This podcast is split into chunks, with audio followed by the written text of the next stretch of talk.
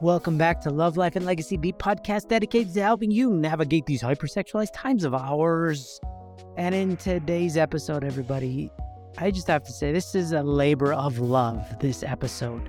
And let me tell you why.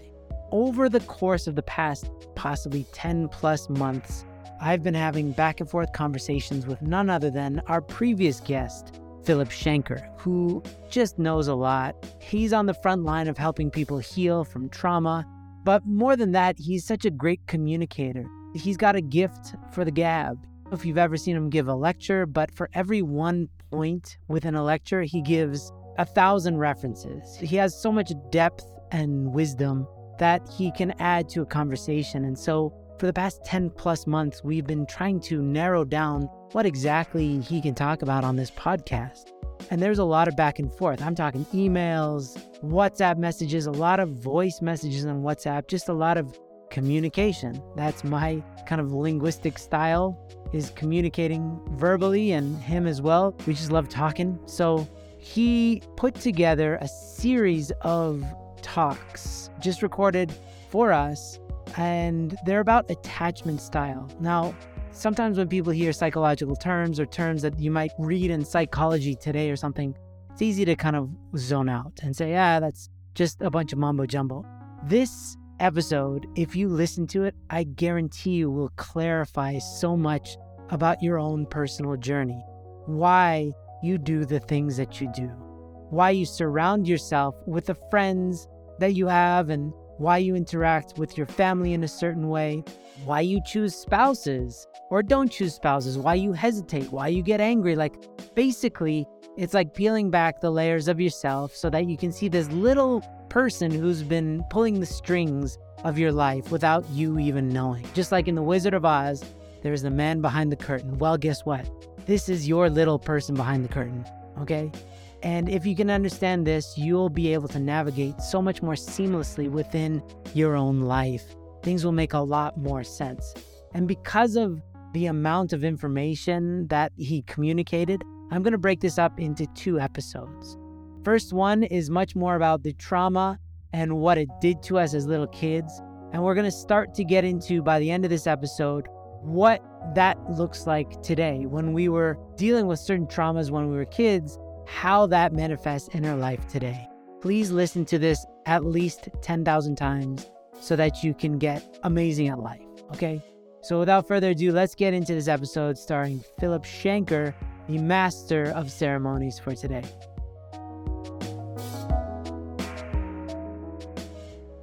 In the history of rock and roll and pop music, there have been so many songs written where somebody falls in love or gets attracted to someone who's bad for them and they can't see it. Love seems to be blind, and their friends try to dissuade them. The Beatles song I remember, She's got the devil in her heart. No, no, no, this I can't believe. It's a conversation. His friends are trying to convince him, stay away from her. She's bad for you. Another phrase I remember is, My friends tell me he's no good for me. Have you ever watched somebody being attracted to somebody that you knew was not a good person or you felt there was something going on and your loved one or friend was blind like a moth to a flame? Why is it that love seems to be so blind? Even more, why is it that so called good girls are attracted to so called bad boys so many times? Why is it that nice boys are so often attracted to heartbreakers, to controlling, demanding people who take advantage of them. We seem to see that kind of paradigm all the time. And why is it that the things that used to frustrate us about our parents growing up, the things we said, I'm never going to do that to my children. And then you grow up and you have children and you find yourself doing the very same things, repeating the same patterns. And speaking of repeated patterns, why is it that in love and romantic relationships, we are so often attracted to the same type over and over again? And even when one relationship ends, the next one seems to conform to the same pattern over and over, relationship after relationship. Well, attachment theory, which is one of the most significant developments in the history of psychology, psychotherapy, has a lot to say about questions like these and also has a lot to say about issues like mental health, anxiety, depression, ADHD. Are these all just brain based and genetic, given to us by our ancestors, and all we can do is take medication? Or are there emotional roots and reasons, attachment wounds that underlie these psychological struggles? And what about the relationship between our emotions and our physical health? Well, attachment theory has a lot to say about all of these, as well as compulsive behaviors, addictions, and much more. So, my hope is that we can get some insight and go deep into some of these questions today. I just wanted to chime in and say, what an intro. He has a gift for setting things up. So let's get into it. Section one. Early psychology, and psychotherapy developed from the theories of people like Sigmund Freud or Carl Jung. And it was a little more remote and symbolic, focused on the subconscious and dreams and the id and the ego and the superego, fantasy life, sexuality, and often it was utilized in addressing serious or severe mental health issues. So, kind of a stigma developed that psychology, psychotherapy is only for the weak, the wounded, the broken, the crazy. The average person thought, I don't need that kind of, you know, I'm living my life fine, everything's going well. Even today, couples typically seek couples therapy only when there is a crisis or breakdown. And usually it's when at least one of them, sometimes both, are finished with the relationship. They want out. And individuals seem to look for therapy only when they can't move their lives forward anymore. Their emotional disturbance or mental health issues like anxiety, depression, panic attacks, or an addictive or compulsive distraction make their lives unlivable and frustrate the things they're trying to accomplish. Only then do they seek help. But if you look carefully, more and more psychology, psychotherapy, is becoming more popularized, generalized, and associated with things like spirituality, mindfulness, an understanding of how to grow as a person, not just heal a wound or solve a problem, but how to live a healthy emotional life. Now, today, pretty much any psychological understanding or theory is based on the understanding that our childhood experiences, whether loving or wounded or traumatic, will impact and shape our relationships and experiences in adulthood. Now, one of the big reasons for this understanding is the contribution of attachment theory. And that's actually the essential point. Attachment theory was developed in the 1950s by a British psychoanalyst named John Bowlby, and he was assisted by researchers like Mary Ainsworth and others. It was a theory of human development based on observing young children, recognizing that based upon the quality of a child's relationship with its caregiver, primary caregiver, usually mom, right? That that would affect that child's sense of security, of confidence, of anxiety or openness, that in order for a child to live a healthy emotional life and to develop socially, he or she would need to establish at least a relationship with at least one primary caregiver. Attachment theory was also grounded in an evolutionary understanding, understanding that human beings, like other social primates, are social beings and our relationships are essential to us. So, what is attachment? How is it defined and why is it important? The essential idea is the importance. Attachment refers to the importance of an offspring's proximity to and bonding with caregivers, protectors, and it's essential to the survival of the offspring. Now, looking at evolution, whether you look at evolution as a random process by mutation or an intelligent, driven, purposeful process, as I do, well, all the way up to reptiles, attachment and the protection of caregivers is not an issue. It's not a factor. Your average lizard, fish, or turtle will lay multiple, dozens, hundreds, even thousands of eggs. And then the parent skips town, is gone, has nothing to do with protecting or raising the offspring. A turtle will lay a hundred eggs on a beach, bury them in the sand, and then swim away. And 98 of those eggs will be eaten by predators to survive, make it back to the ocean. And that is how that species develops. But once you reach higher creatures, birds, mammals, and especially social mammals, primates, etc., all of a sudden you see love, you see bonding, you see parents sacrificing themselves to protect or make sure of the survival of their children. You see this quality of parenting. Even Father Moon said he learned his lessons of love by watching the cows on his farm or the magpies in the trees protecting their chicks and eggs when he would climb the tree.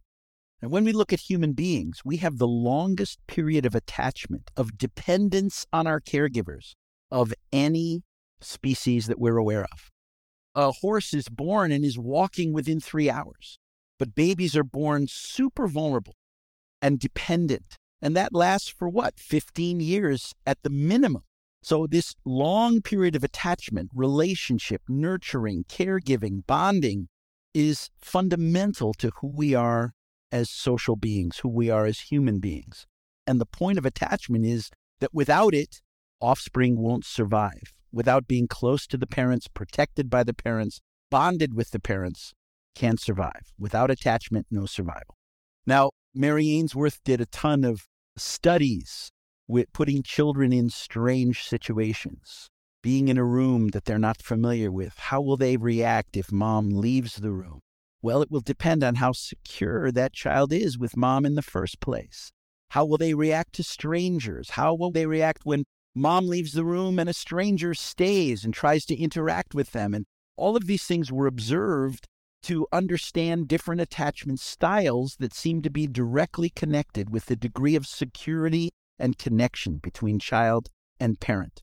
And of all the experiments that were done, a later experiment in the 1970s, I would recommend all of your listeners to go and get the two and a half or three minute video of the still face experiment. This was much later, run by Professor Edward Tronick from Harvard University. In it, he would have mothers. They later did it with dads as well. But he would have mothers be with their child in a room, a one or two year old child, and they would be interacting with the child, making faces, responding, laughing, giggling, cooing back and forth. Just you could see the delight in the child's face. And then Dr. Tronick instructed the mothers to just stop responding, just become still, make the face completely still, no emotional or physical response at all. And you can just watch in less than two minutes. The response of those children was every kind of coping mechanism you could ever believe could happen for young people growing up. First, they try to be cute and funny. They try to be a pleaser, to get attention, to draw their parents' attention back. Then they get a little nervous and unsure what's going on. And then when it gets more and more difficult and they get louder and stronger and there's no response, then they turn away and reject and withdraw themselves and protect themselves from, like, I don't need you anymore. You can almost see it there. And then they start to get frantic and emotional and cry and get out of control and dysregulated. So imagine if someone would have those experiences growing up in a home with little response or a scary or negative or unhealthy response. That's the essence of attachment theory and understanding how that impacts us later in life.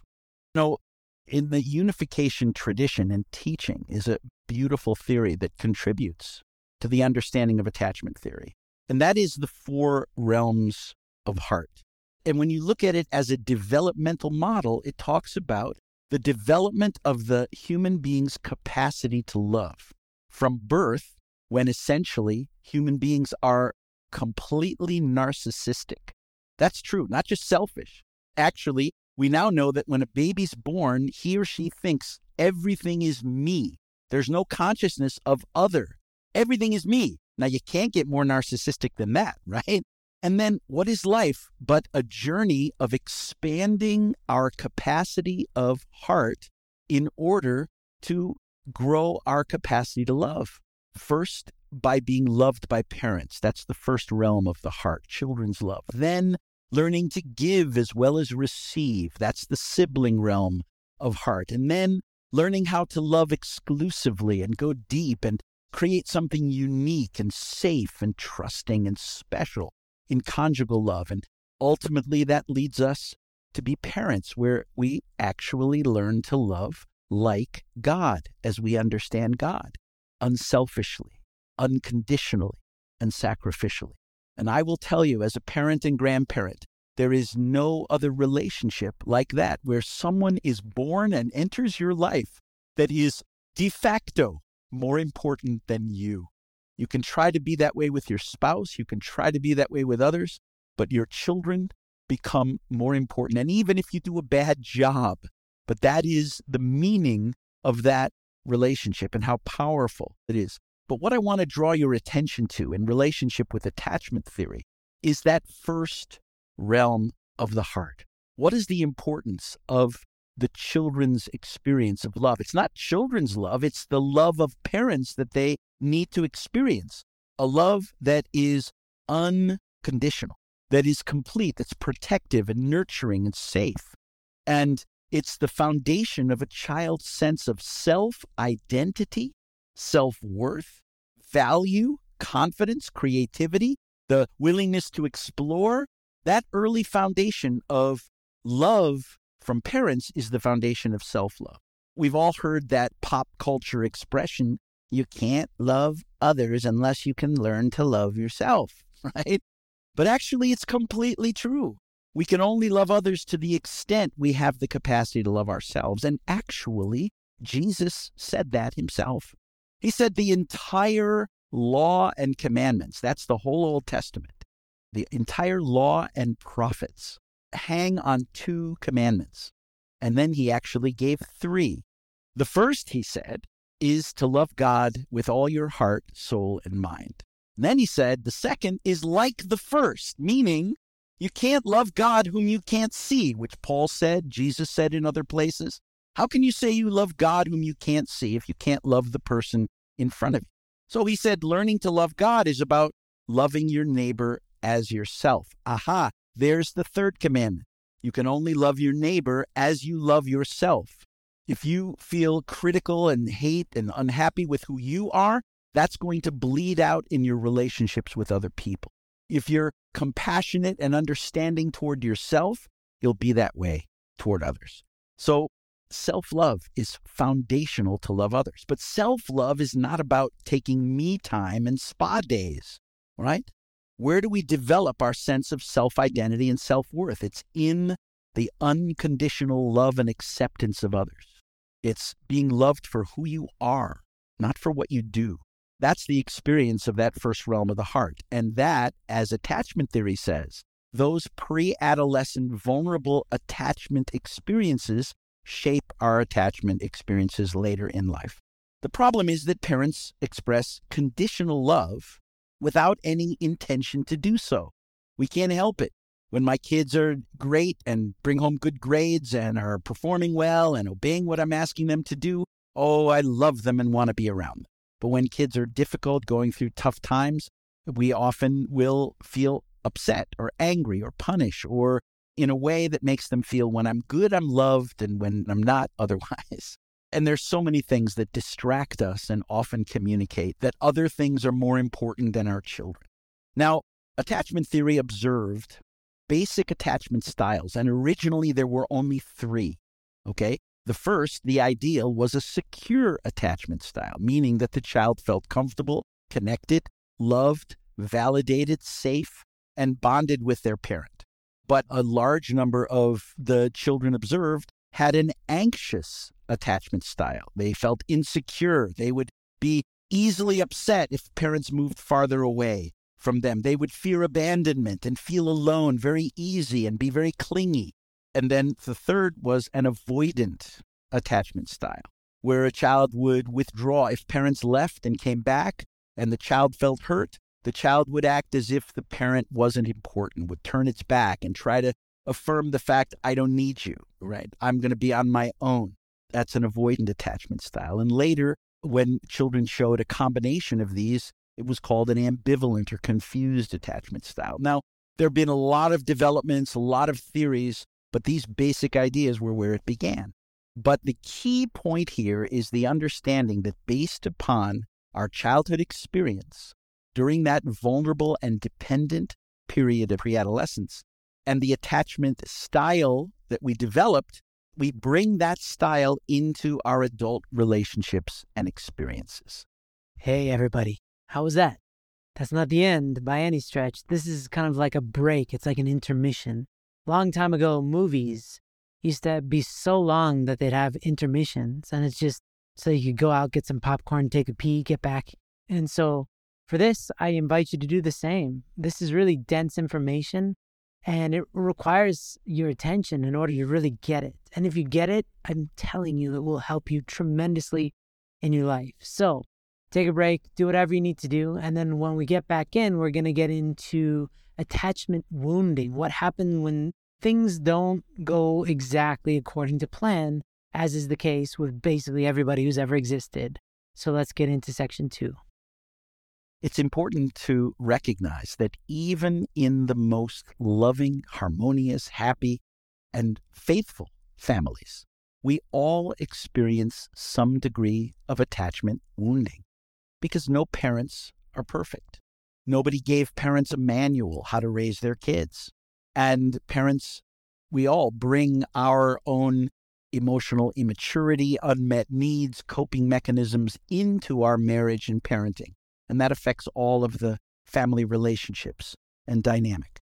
Now, attachment wounds can be divided into two essential categories. The first being the wounds of lack of attachment, a detached experience, feeling unloved, feeling neglected, feeling even abandoned. The second area is the area of unhealthy attachment, relationships that are scary, unstable, overwhelming, too close, angry, critical, difficult, and the child is destabilized and unsure of the situation or needs to protect him or herself. Let's look at these two areas. In terms of lack of attachment, this feeling of neglect or abandonment, an obvious example of how that would occur is if parents are overwhelmed by a newborn child. They don't have the money, they're poor, they're drug addicted, whatever. And so the parents put the baby in a basket and leave the basket in front of the fire station. Now, that child is going to have a traumatic experience from the abandonment of its parents. But this can also happen when a parent dies and a child is young. Why did mom and dad leave? And the child will take it personally and also perhaps feel responsible for the death itself. This can also be in a situation of divorce or when a single parent is working as hard as they can, raising their children on their own, trying to fulfill both roles, the child bonds with the parent that's in the home and is detached from the parent that's far away from their life. This can also be when a parent is unavailable physically or emotionally. Physically, if dad has a job where he's always traveling, if mom is always busy at the church. It can be emotionally, a parent that comes home every night but is too tired to play, to connect, or is emotionally isolated or withdrawn. Maybe dad grew up without connecting with his dad. And the way he dealt with it was to withdraw or protect his emotional life. And so he doesn't know how to give his emotions to his kids because he never learned how. So these are some basic examples of lack of attachment. Now, what about unhealthy attachment? Obvious examples would be any form of abusive relationship, verbal abuse, emotional abuse, physical abuse, or of course, sexual abuse.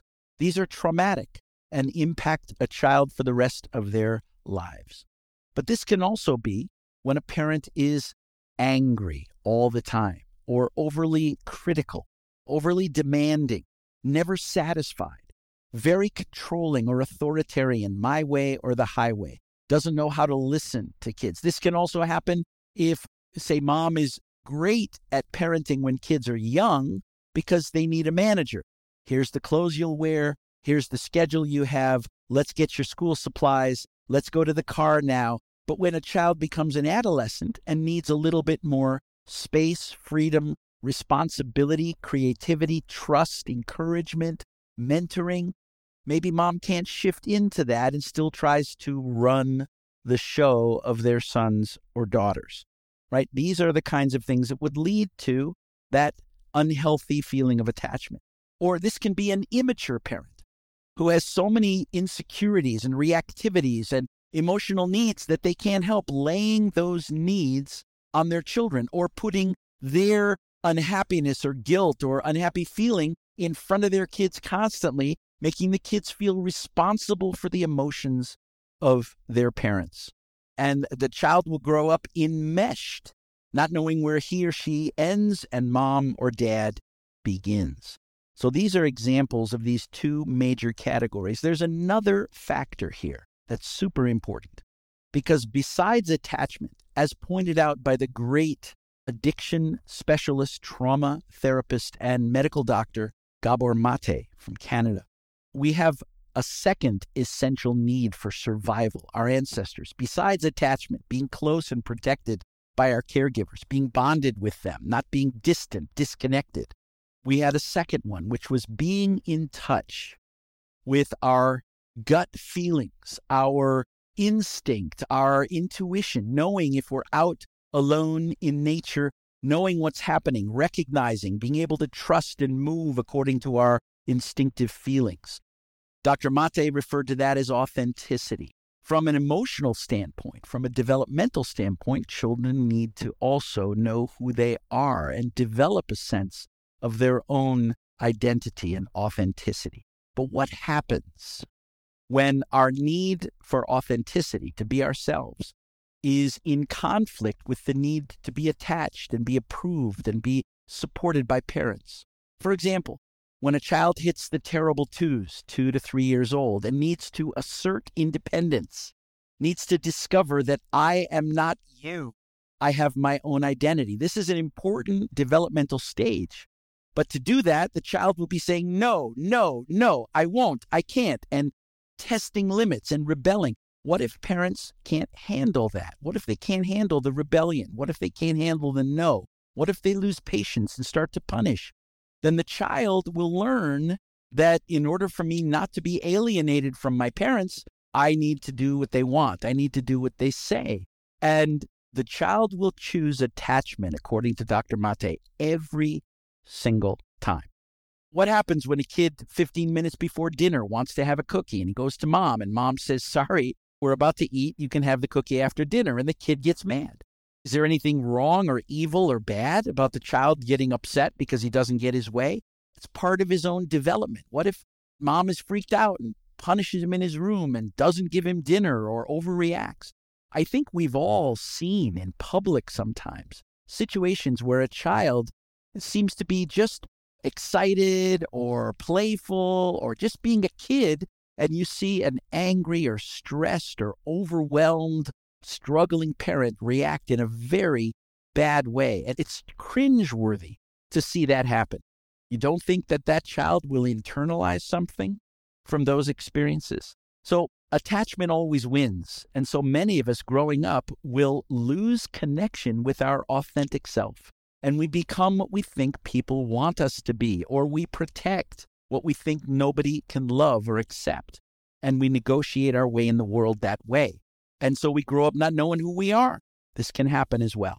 So, besides attachment wounds in relationships, I want to talk a little bit about the role of inherited trauma.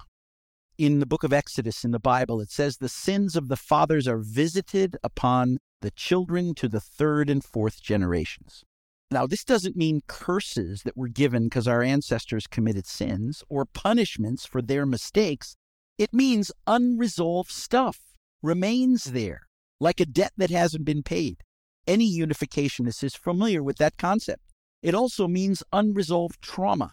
And wouldn't you know, for the last 50 years, a new branch of science called epigenetics has developed to actually prove that trauma passes from generation to generation, that we can pass on predispositions to things that we couldn't overcome, that the way we lead our lives impacts our children. Whoa. What a powerful statement. But here's the simplest example, simplest explanation of epigenetics that I've come across. When we're born, every single cell in our body and every single cell that ever develops throughout our life has the same DNA, the same chromosomes, the same genes in the same order, every single cell. And it's those genes that give instructions to the cell for growth, development, and building.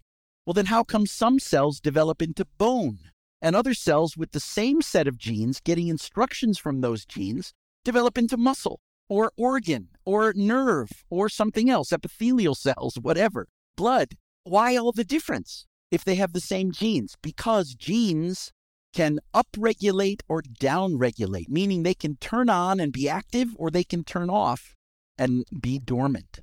And that's true of more than 90% of our genes.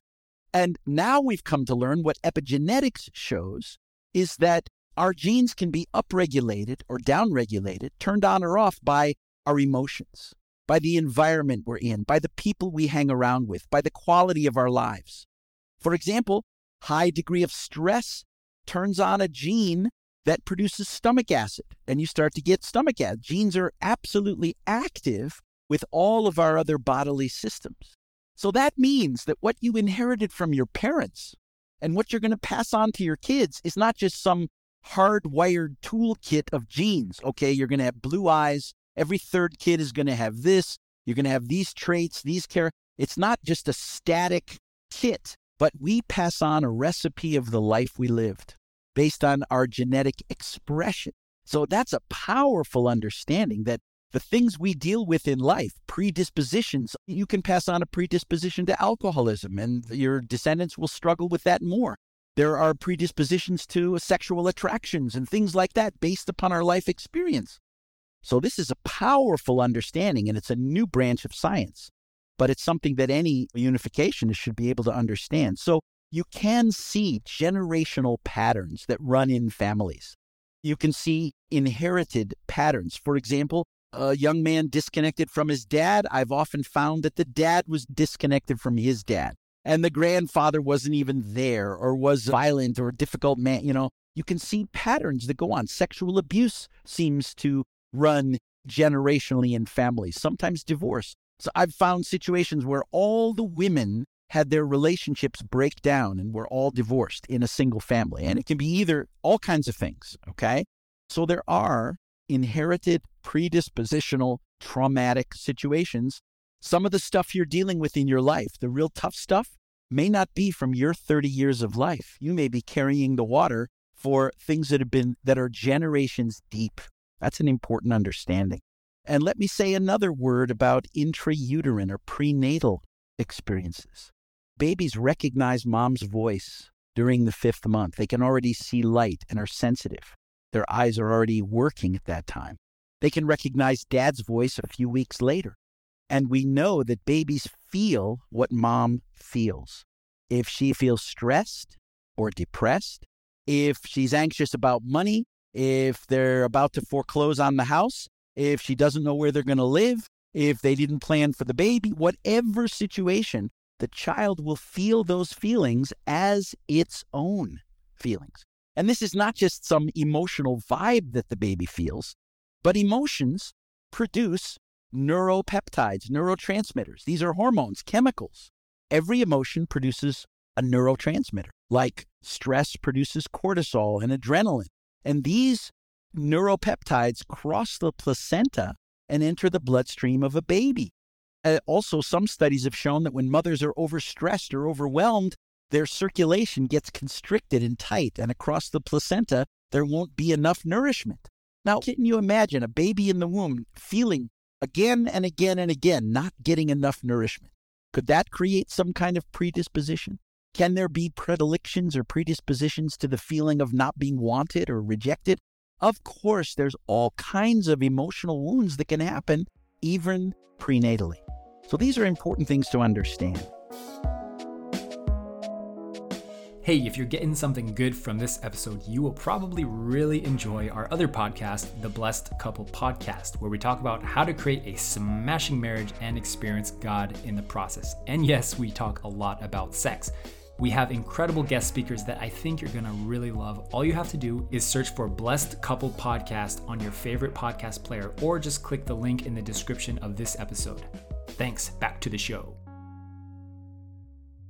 But before we move forward, let me say a word about stress and resiliency. Why is it that some are destroyed by a traumatic experience, and others from the same traumatic experience will emerge as champions, heroes. They'll give speeches and they'll write books and they'll be models for others. For some, Viktor Frankl wrote how the experience of the Holocaust and concentration camp just destroyed some people. They became like animals, fighting for food and turning each other in and betraying, and others survived because of values, character, dignity, resiliency, it's called. Stress is a part of life. It's not a completely bad thing. You're going to be, when you have to take an exam in school, you're going to face stress. When you're going to ask a girl out for the first date or meet a potential partner for the first time, you're going to experience maybe stress. I hope you do. I certainly did. And this is not necessarily a bad thing. And learning how to deal with it, work with it, develops a quality called resiliency.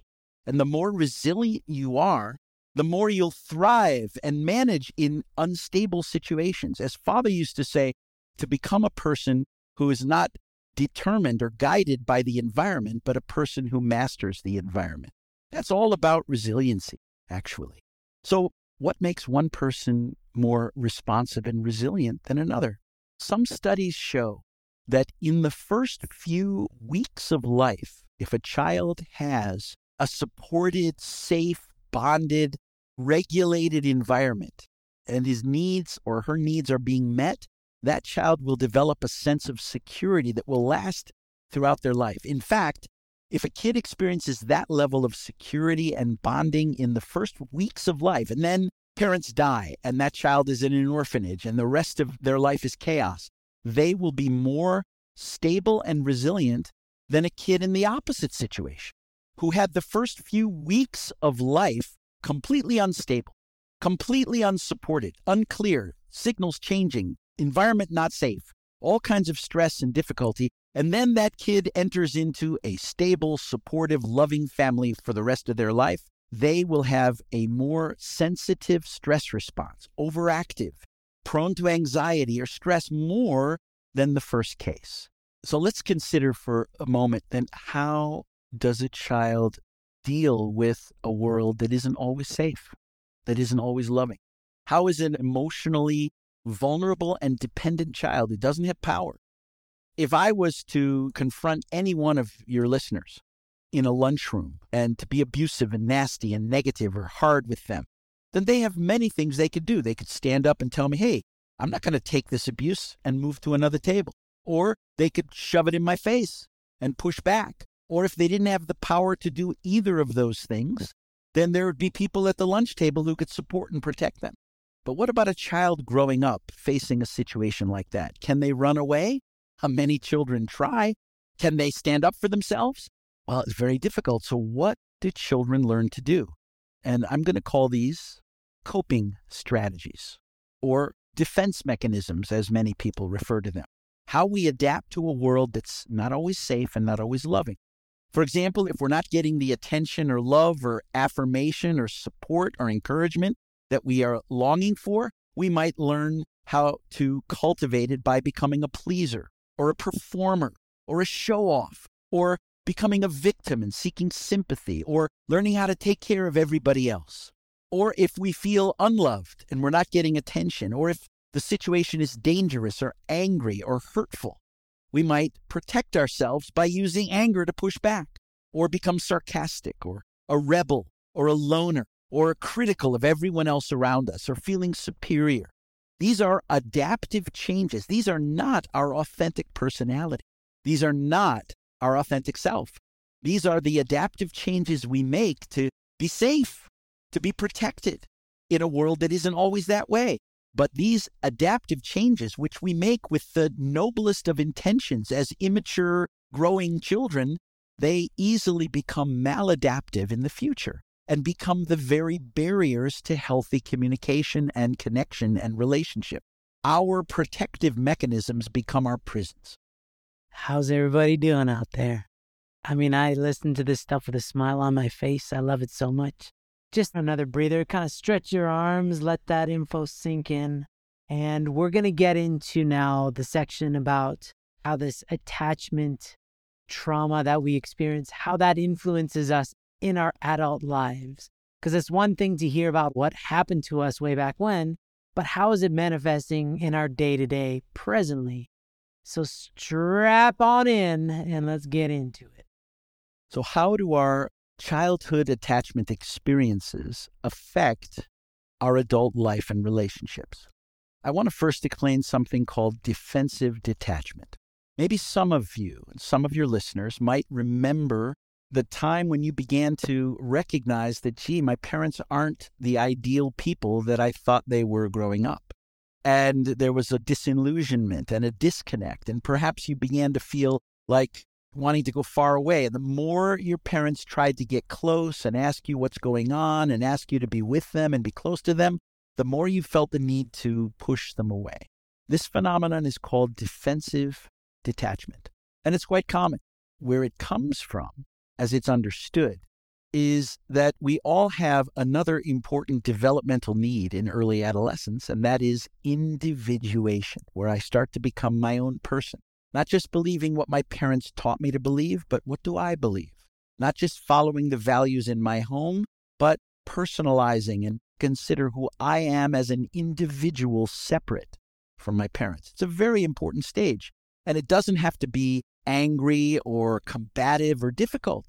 It could unfold very naturally with love and appreciation toward my parents, but also striking out on my own and figuring out who I am.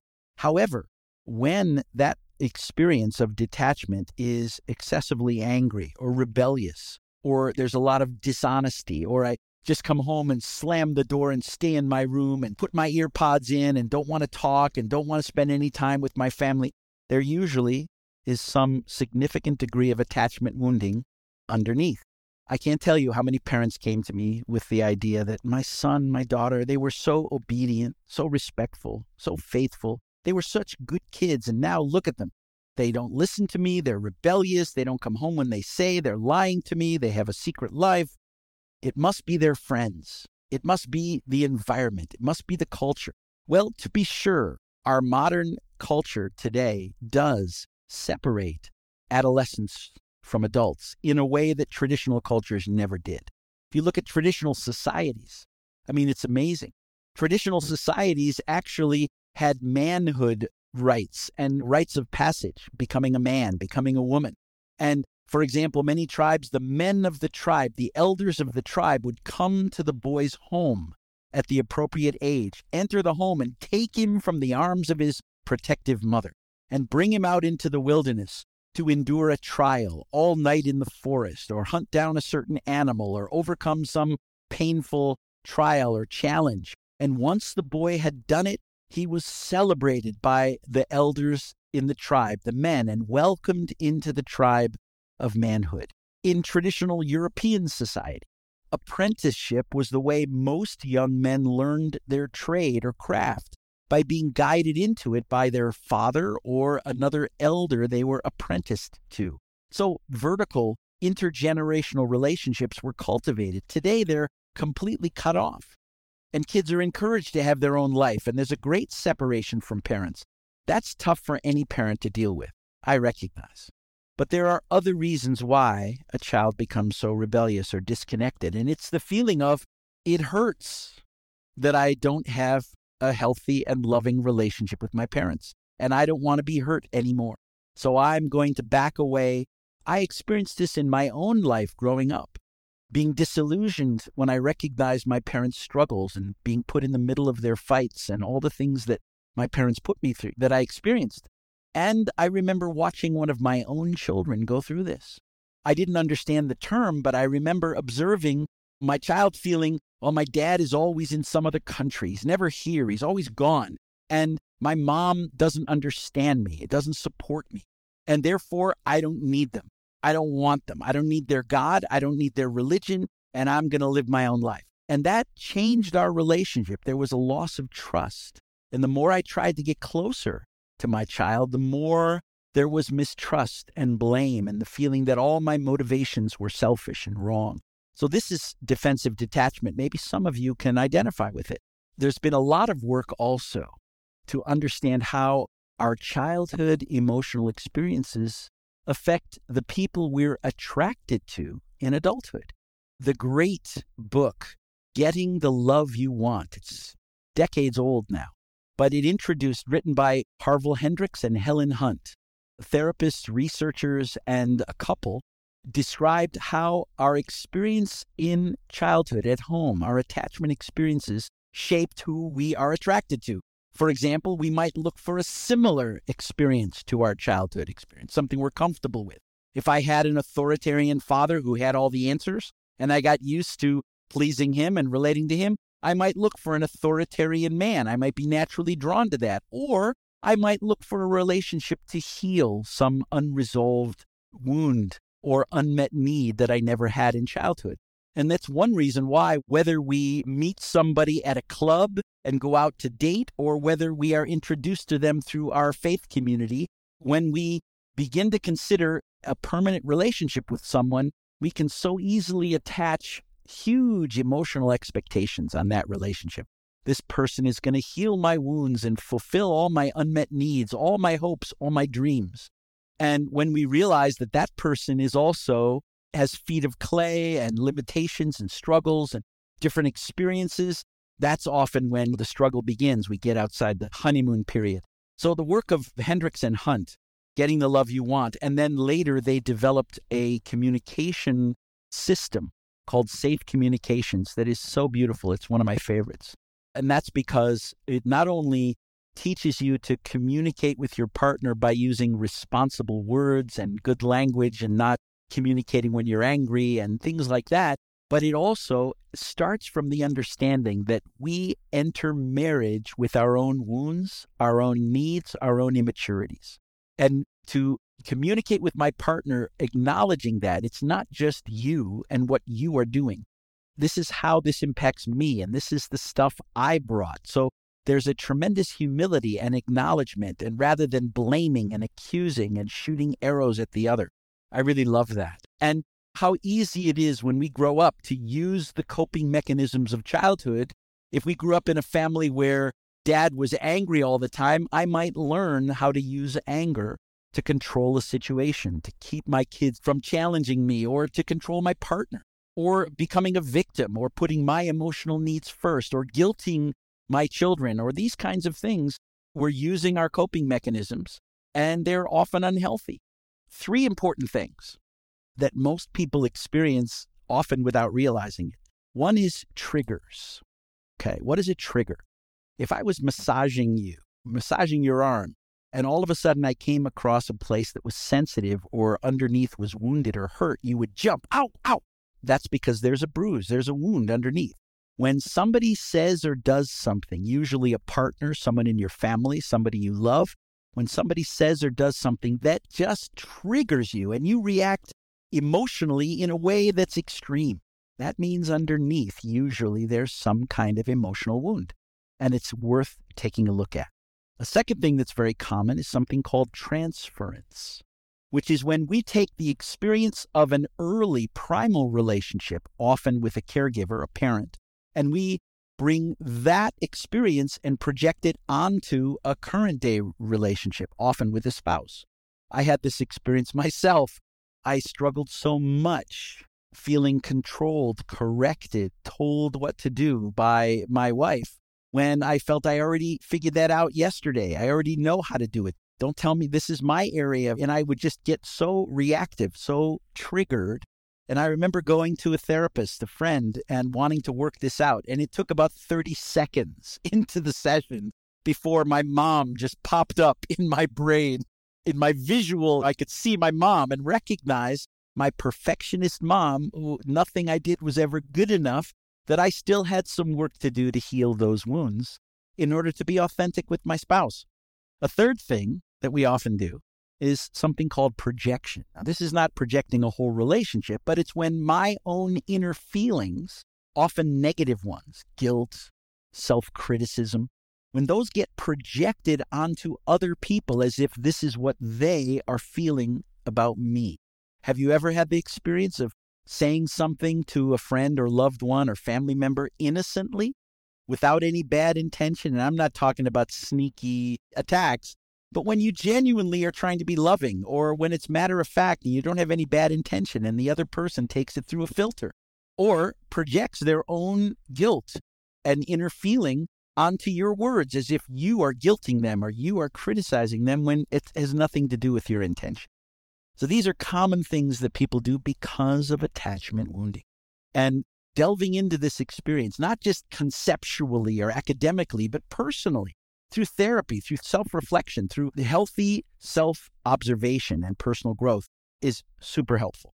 Now, what about these other more extreme areas, like emotional and mental health? Are things like anxiety, depression, overthinking, panic attacks, obsessive compulsive disorder, ADHD, are these just brain based? It's about an imbalanced brain chemistry that we inherited genetically from our ancestors? Absolutely not. The science does not show. For so many of these things, there's no individual gene that causes these things. And in fact, in many cases, we can see how environmental stressors, attachment experiences, can exacerbate these things. For example, a child that grows up in a stressful environment, an overwhelming, noisy, difficult environment, an alcoholic parent, homeless, a single parent, which is not to condemn single parents, but a stressed home because one parent is trying to do the job of two, right? And overextended and overstressed. When a child grows up in an unstable, emotionally up and down, or stressful situation, that child has five times more likelihood of developing ADHD, which is the tendency to scatter myself, to disconnect from what's happening in front of me and to turn my attention elsewhere, then to become hyperactive and attention seeking. And what it suggests is that this is a coping mechanism. In a highly stressed environment, I need to disconnect. If I can't escape it, I need to somehow protect myself or seek attention in other ways. This becomes a coping mechanism and because it's at a time when the brain is developing, it becomes wired in as a go to mechanism. Now, you can take Adderall or other medications for focus, but that's just dealing with symptoms. Because also, studies show that when a child is returned to a stable, loving, supportive environment, these symptoms can ameliorate, can soften, can even ultimately disappear. And we can talk about depression, for example. Now, in my years of therapeutic practice, I have not encountered a single person who experienced depression, unless it was situational depression. Somebody they loved died. An overwhelmingly difficult situation was overwhelming to them and they became depressed. That's understandable. But for those who experience chronic depression, in almost every case, we could recognize that during their childhood years, they made the decision to depress their emotions. So, for example, you're not a good Catholic if you get angry or if you get emotional. You're not a good blessed child if you misbehave. Or the feeling that good little boys don't get angry or express themselves in a crazy way. The message the child gets is that angry little boys don't get loved. Or if my anger will provoke a stronger reaction from parent anger, I'll show you anger. Or if for some reason I feel, if I'm told, don't be a baby, don't be like a little girl, you sissy, don't cry, why are you crying? If I'm ridiculed for being an emotional or sensitive person, or if I feel I have to suppress or depress my emotions, you can't just depress the bad ones. It ends up affecting the entire emotional world and it becomes colorless and gray. This is one aspect of depression that needs to be understood because it does have emotional roots and reasons. And by the way, every single client that I've worked with like that, and I just get them going on learning to express themselves, get them to stand up on a chair and scream out, or go back to a situation where they repressed their emotions with a caregiver and have them say what they never were able to say and say it out loud. Automatically, their depression begins to change. And I'm not a doctor, I'm not a medical doctor, I'm not qualified to diagnose, but this is my anecdotal experience in virtually every case. And what about anxiety? Well, anxiety is the feeling of being dangerous or unsafe. And it's often there's an emotional part of it that seems to be connected with our stress response. See, God gave us, or nature gave us, a survival mechanism that when we're in danger, our emotional brain triggers a reaction from the amygdala in the limbic level of our brain that has the heart pump faster, has blood going out to the extremities, has oxygen going to make us stronger, faster, ready to run. Cortisol and adrenaline are pumped so that I can defend myself or run away or hide so that I can survive. But for mammals, that lasts for just a few minutes until the danger is gone. But human beings have the gift of consciousness, self awareness. We can make thought more real than reality itself. Our amygdala doesn't know the difference if a lion is about to eat us from the outside or if we're remembering a traumatic, abusive experience from a previous marriage experience or my childhood. When that stress response is triggered, there's a feeling of being unsafe. Now, that's part of panic attacks, that's part of many different mental health maladies. But one part of anxiety seems to be that sense of being unsafe, often about the future. And then there's a mental aspect of anxiety as well, which often has to do with unhealthy beliefs about myself. So I start to feel danger, unsafe, worried about the future, and I try to find the meaning of that. And so I start to think about what, why, and it's because this is going to happen, that's going to happen. When the fact is, 90% of the things we worry about happening never happen. And the 10% that do happen, worrying about them beforehand wouldn't have made any difference anyway. So, anxiety about the future, depression or regret about the past, these also have emotional roots and reasons almost any kind of mental health issue that involves overthinking, like obsessive compulsive disorder or certain food addictions, often are about having experienced a lack of control. This is just one aspect, okay? I'm not diagnosing, I'm not a medical doctor, I'm not qualified. But these are important things that each of us could explore to unearth, to uproot the emotional roots of the things we struggle with in our adult life. How about physical health? Already, the medical community in the United States recognizes that 70% of disease is based in our emotions. I remember when I had cancer and I walked into Sloan Kettering Cancer Center in New York City, and I walked in and there's gentle music playing and everyone's saying, Welcome, sir.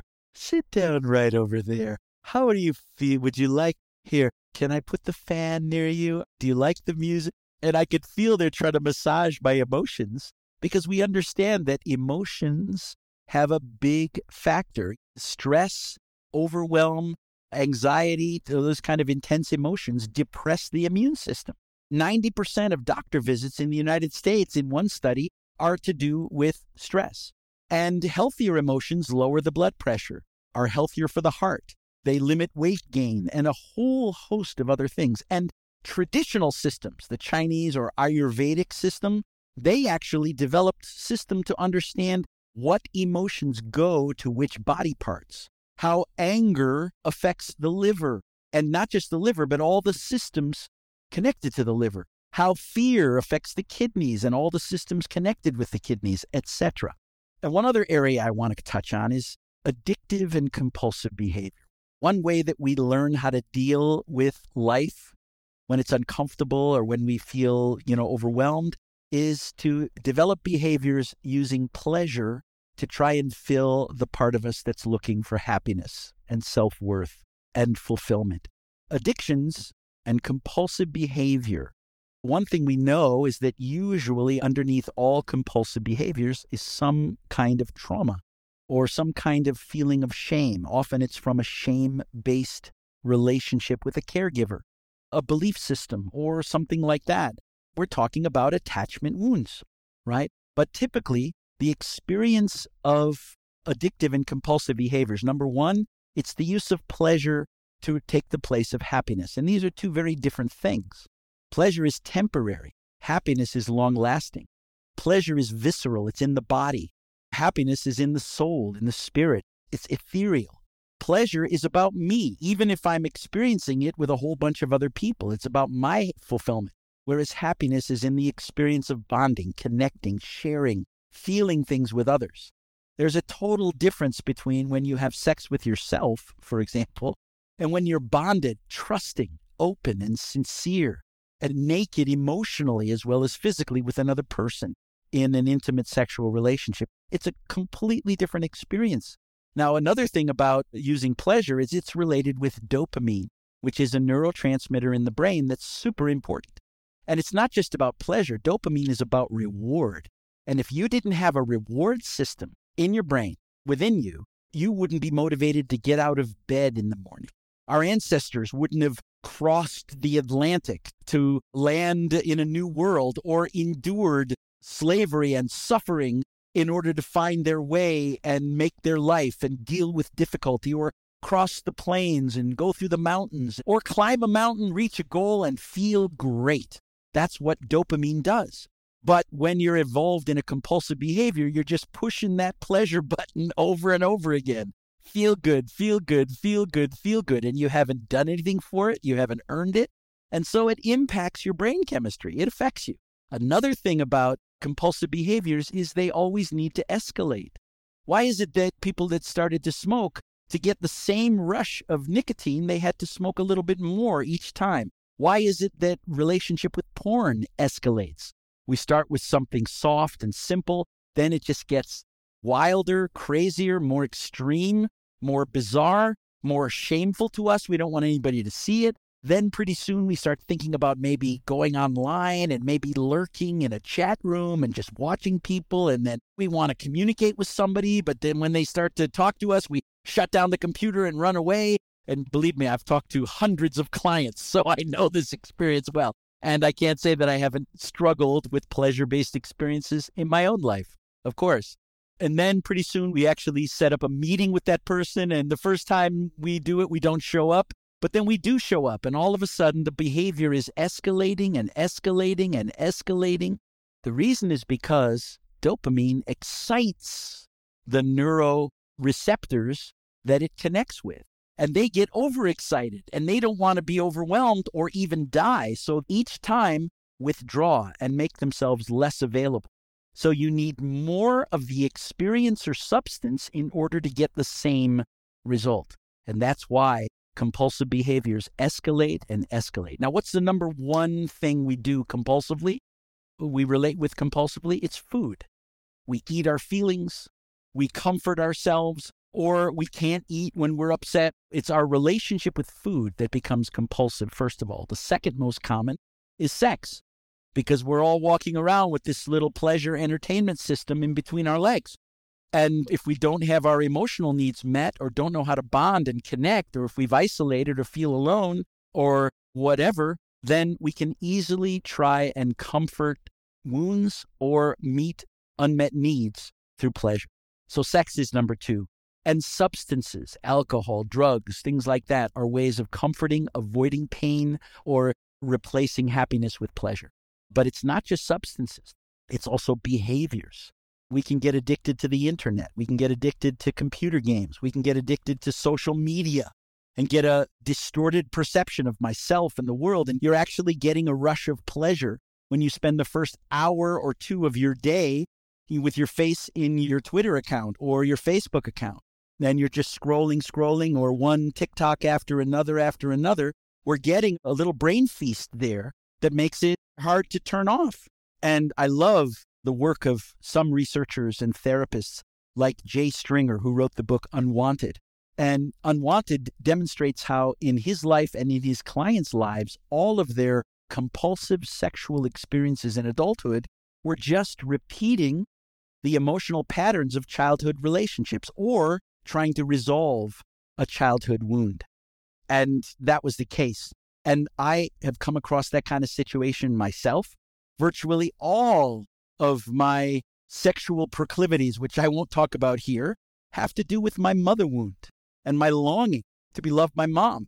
I often have said everybody thinks that guys are wolves and we all have a hard on, quote unquote, but it's often a heart on, an unmet emotional need, and we sexualize it. I can think of two of my clients, two interesting experiences. Some of you may recognize these, and they've both been very public about these things. One of them grew up disconnected from his emotionally withdrawn dad and also had a lot of shame based experiences in childhood. One of those was when siblings lured him to the basement, and as a joke, they pulled down his pants, wrapped him up in a diaper, locked him in a closet. He cried in the closet, and when one of his siblings let him out. He ran up to his room, wept for two hours, squelched his anger and his hurt, came down to dinner, and never talked about it again until he was in therapy with me. And he swore that there was no anger remaining. He swore, but all those things came out. And then we traced when he struggled with male authority, he would shame them in his head by picturing them in white underwear. Or then, if somebody bullied him, he would picture them in white underwear to shame them, to get power back over them. And all of a sudden, he reached puberty and it became erotic to him. And so he got into that kind of porn and into all the things beyond that the type of sex with guys in underwear and all these kinds of things. When he came to see me, he had zero attraction to women. And he only had all of these obsessive and compulsive thoughts and feelings. A few months later, after working through all these things, allowing the feelings to come up and come out, working through them, redoing the experiences and creating internal clarity and boundaries, etc., he then came out with zero attraction to any of those things and with a healthy feeling toward women.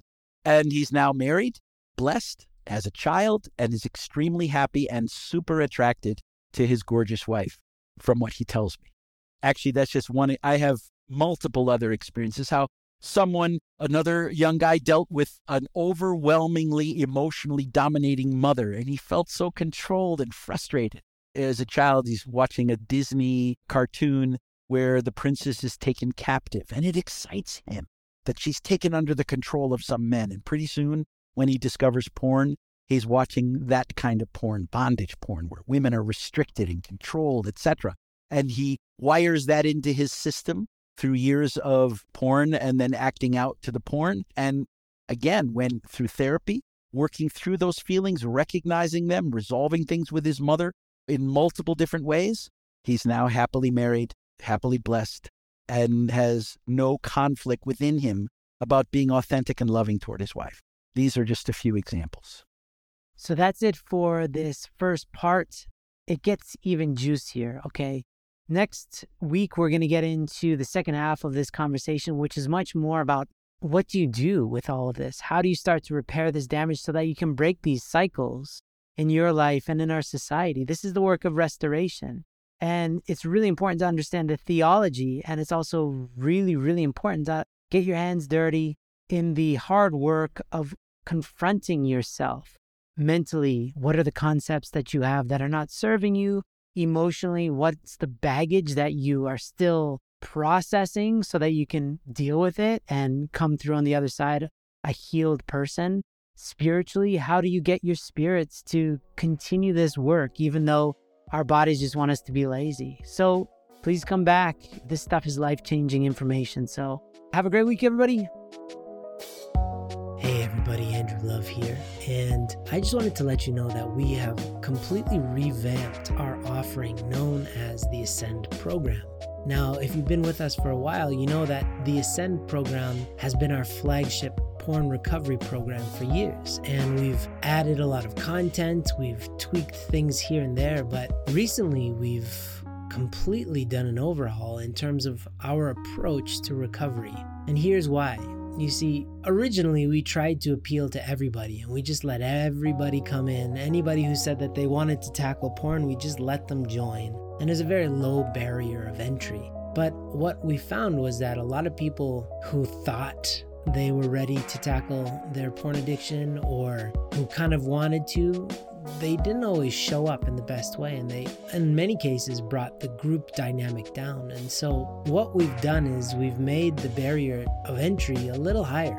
And in turn we've made our offering much more powerful let me explain. So, when you sign up now, there is a small fee for everybody to sign up, but you get that money back once you finish that quarter. It's in kind of an escrow as a challenge for you to take your time more seriously because if you put money into something and you're only going to get it back out if you really try, if you really attend your classes, if you really do all the work, then guess what? Your motivation to do that work is much higher. So that's the first thing. Second thing is we are, of course, offering our weekly call groups as a part of the Ascend program. So you'll have your group that you meet with every single week, and that's super important. But in addition to that, you're going to get daily accountability. You'll be able to message with somebody every single day in order to stay on track with your North Star goal. And more than that, every quarter you get two one on one calls with a High Noon staff.